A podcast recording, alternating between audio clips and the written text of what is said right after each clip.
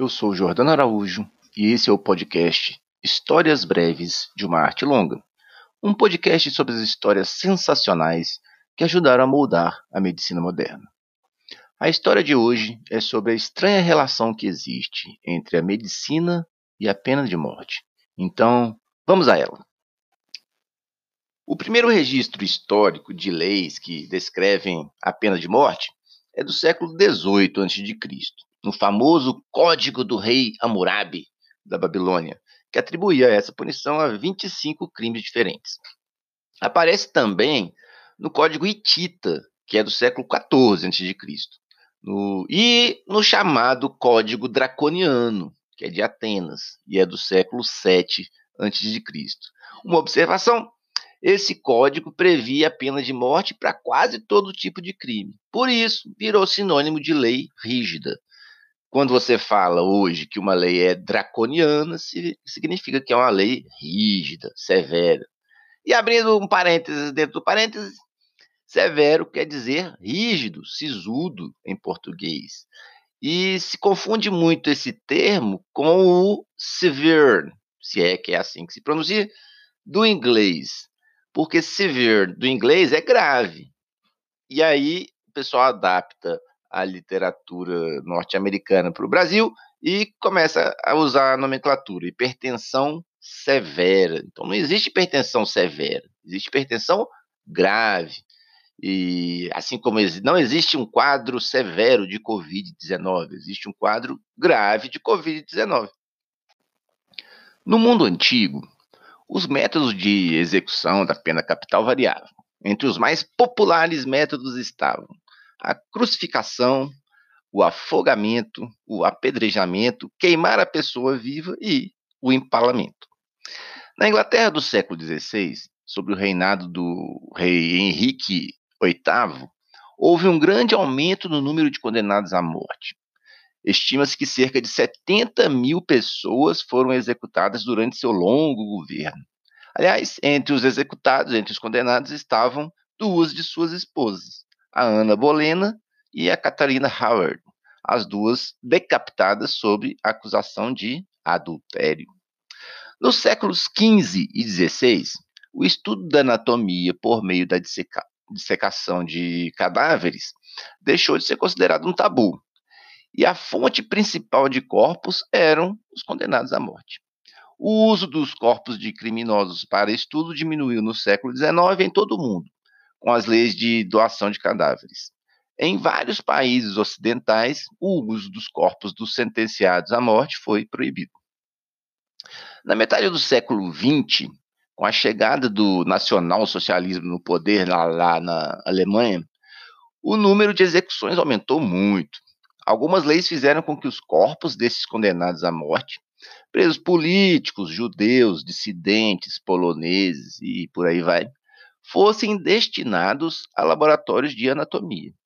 Num triste episódio da história da medicina, anatomistas famosos, tais como Edward Pencroft, cujo livro é bem conhecido, utilizaram esses cadáveres para fazer seus preparados anatômicos e escrever seus livros, mesmo mesmo sabendo, tendo ciência da origem deles. Alguns desenhistas da época e anatomistas chegaram até a colocar suásticas nas assinaturas dos desenhos das peças anatômicas. Na China dos dias de hoje, estima-se que ocorram cerca de 3 mil execuções por ano.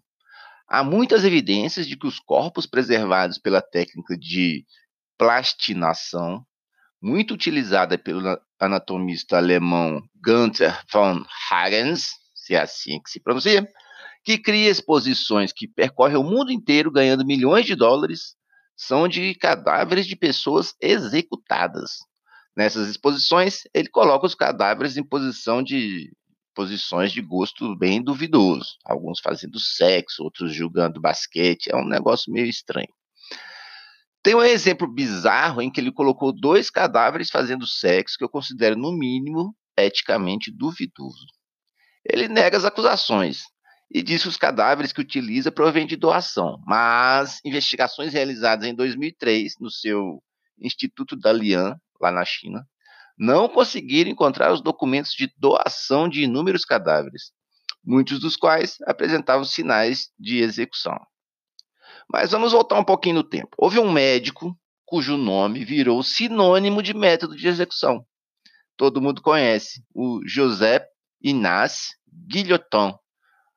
Os franceses me desculpem aí pela pronúncia, mas ao contrário do que muita gente pensa, ele não foi o inventor da guilhotina. Essa proeza coube a um comitê chefiado por Antoine Louis, médico do rei Luís XVI e secretário na época da Academia Real de Cirurgia. Inclusive é ele que dá nome ao ângulo de Louis, que todo mundo conhece.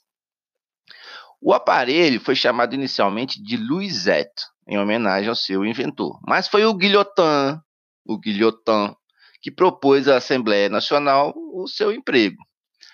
É interessante que a justificativa dele era de que é um método menos cruel. E, por estranho que pareça, o Guilhotin era contra a pena de morte. Ironicamente, o projeto inicial foi aprovado pelo próprio Luís XVI, que perdeu a própria cabeça no equipamento em 1793. O aparelho continuou como método oficial de execução na França até a extinção da pena de morte em 1981. É, e a última vez que ela foi utilizada foi em 1977. Já na Inglaterra, o método preferido foi o enforcamento. Foi o método preferido até o século XX, quando a pena de morte foi extinta. Os Estados Unidos herdaram essa prática e muito utilizada até o século XIX. O problema é que muitas vezes a pessoa demorava muito tempo para morrer e houve casos até de gente que precisou receber tiros ou ser decapitada quando o enforcamento não dava certo. Nos anos 1880, a legislatura do estado de Nova York estabeleceu uma comissão para encontrar um método menos cruel. O chefe da comissão era um médico chamado Fred Peterson, que também trabalhava nos laboratórios do inventor Thomas Edison. É, aquele da lâmpada. Então não foi coincidência que a cadeira elétrica projetada pelo criador da lâmpada tenha ganhado a concorrência para, ven é, para vender a primeira cadeira elétrica para o Estado. O primeiro condenado, William Kemmler, morreu no aparelho em 1890, sob a acusação de ter assassinado a própria esposa.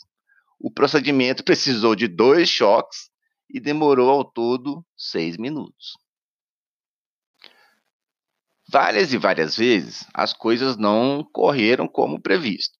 Há vários casos de condenados que se incendiaram ou explodiram na cadeira elétrica.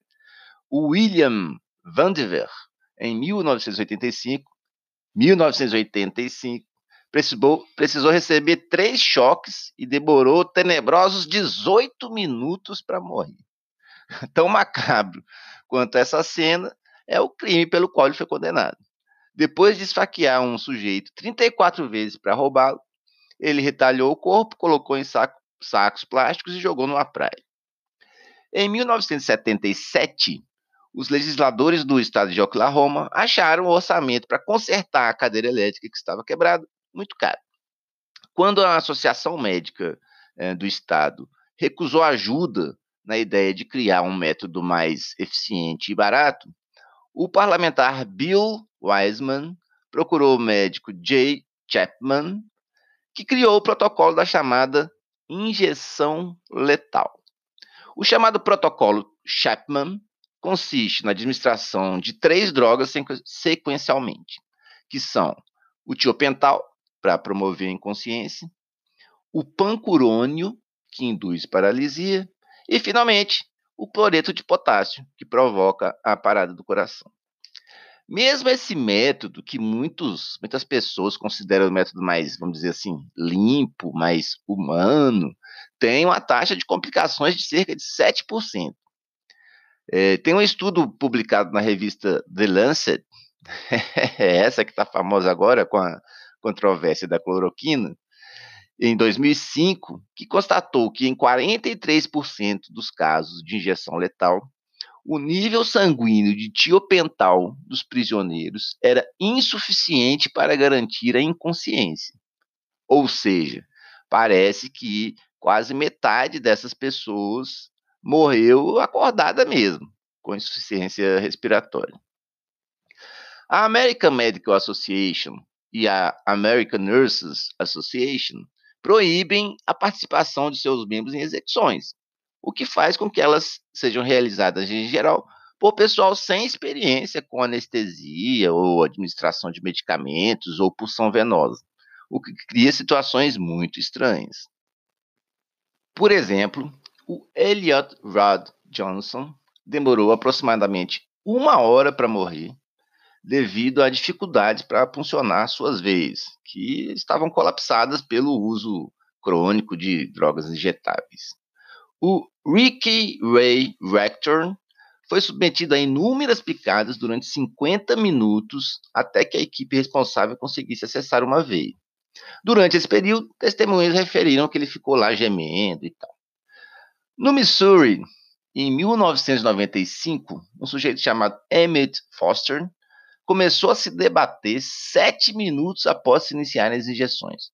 O problema é que as correias que o prendiam à maca estavam muito apertadas e não permitiam que o fluxo de medicamentos penetrasse adequadamente a veia.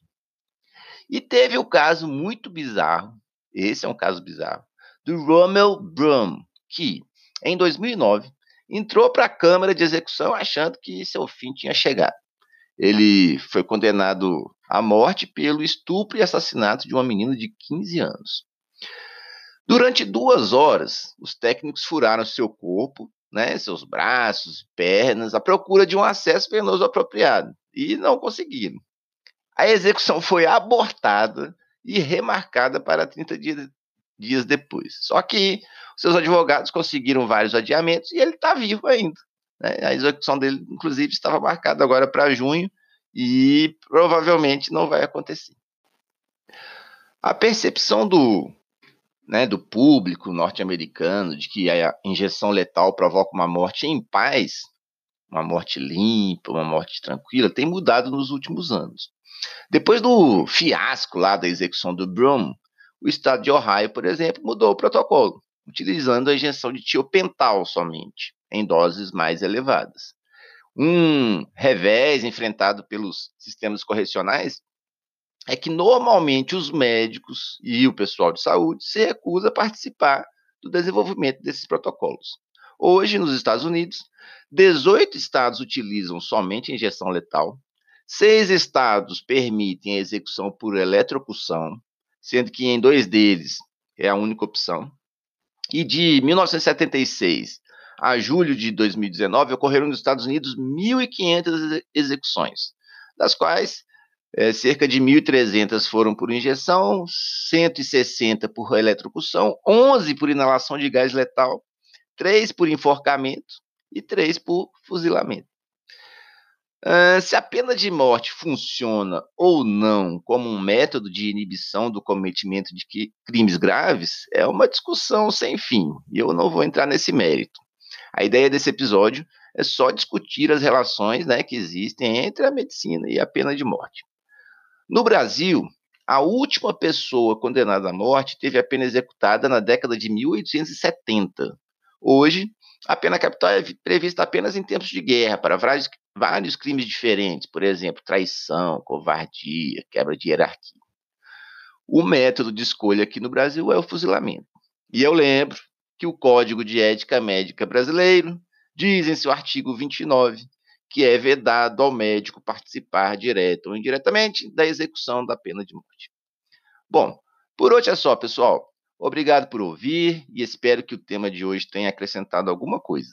Se quiser entrar em contato comigo, tem o Instagram, Jordano P. Araújo, e tem o e-mail, jordanopereira.yahoo.com.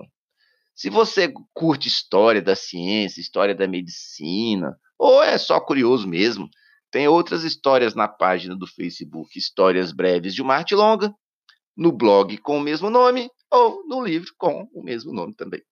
Então é isso. Até o próximo episódio.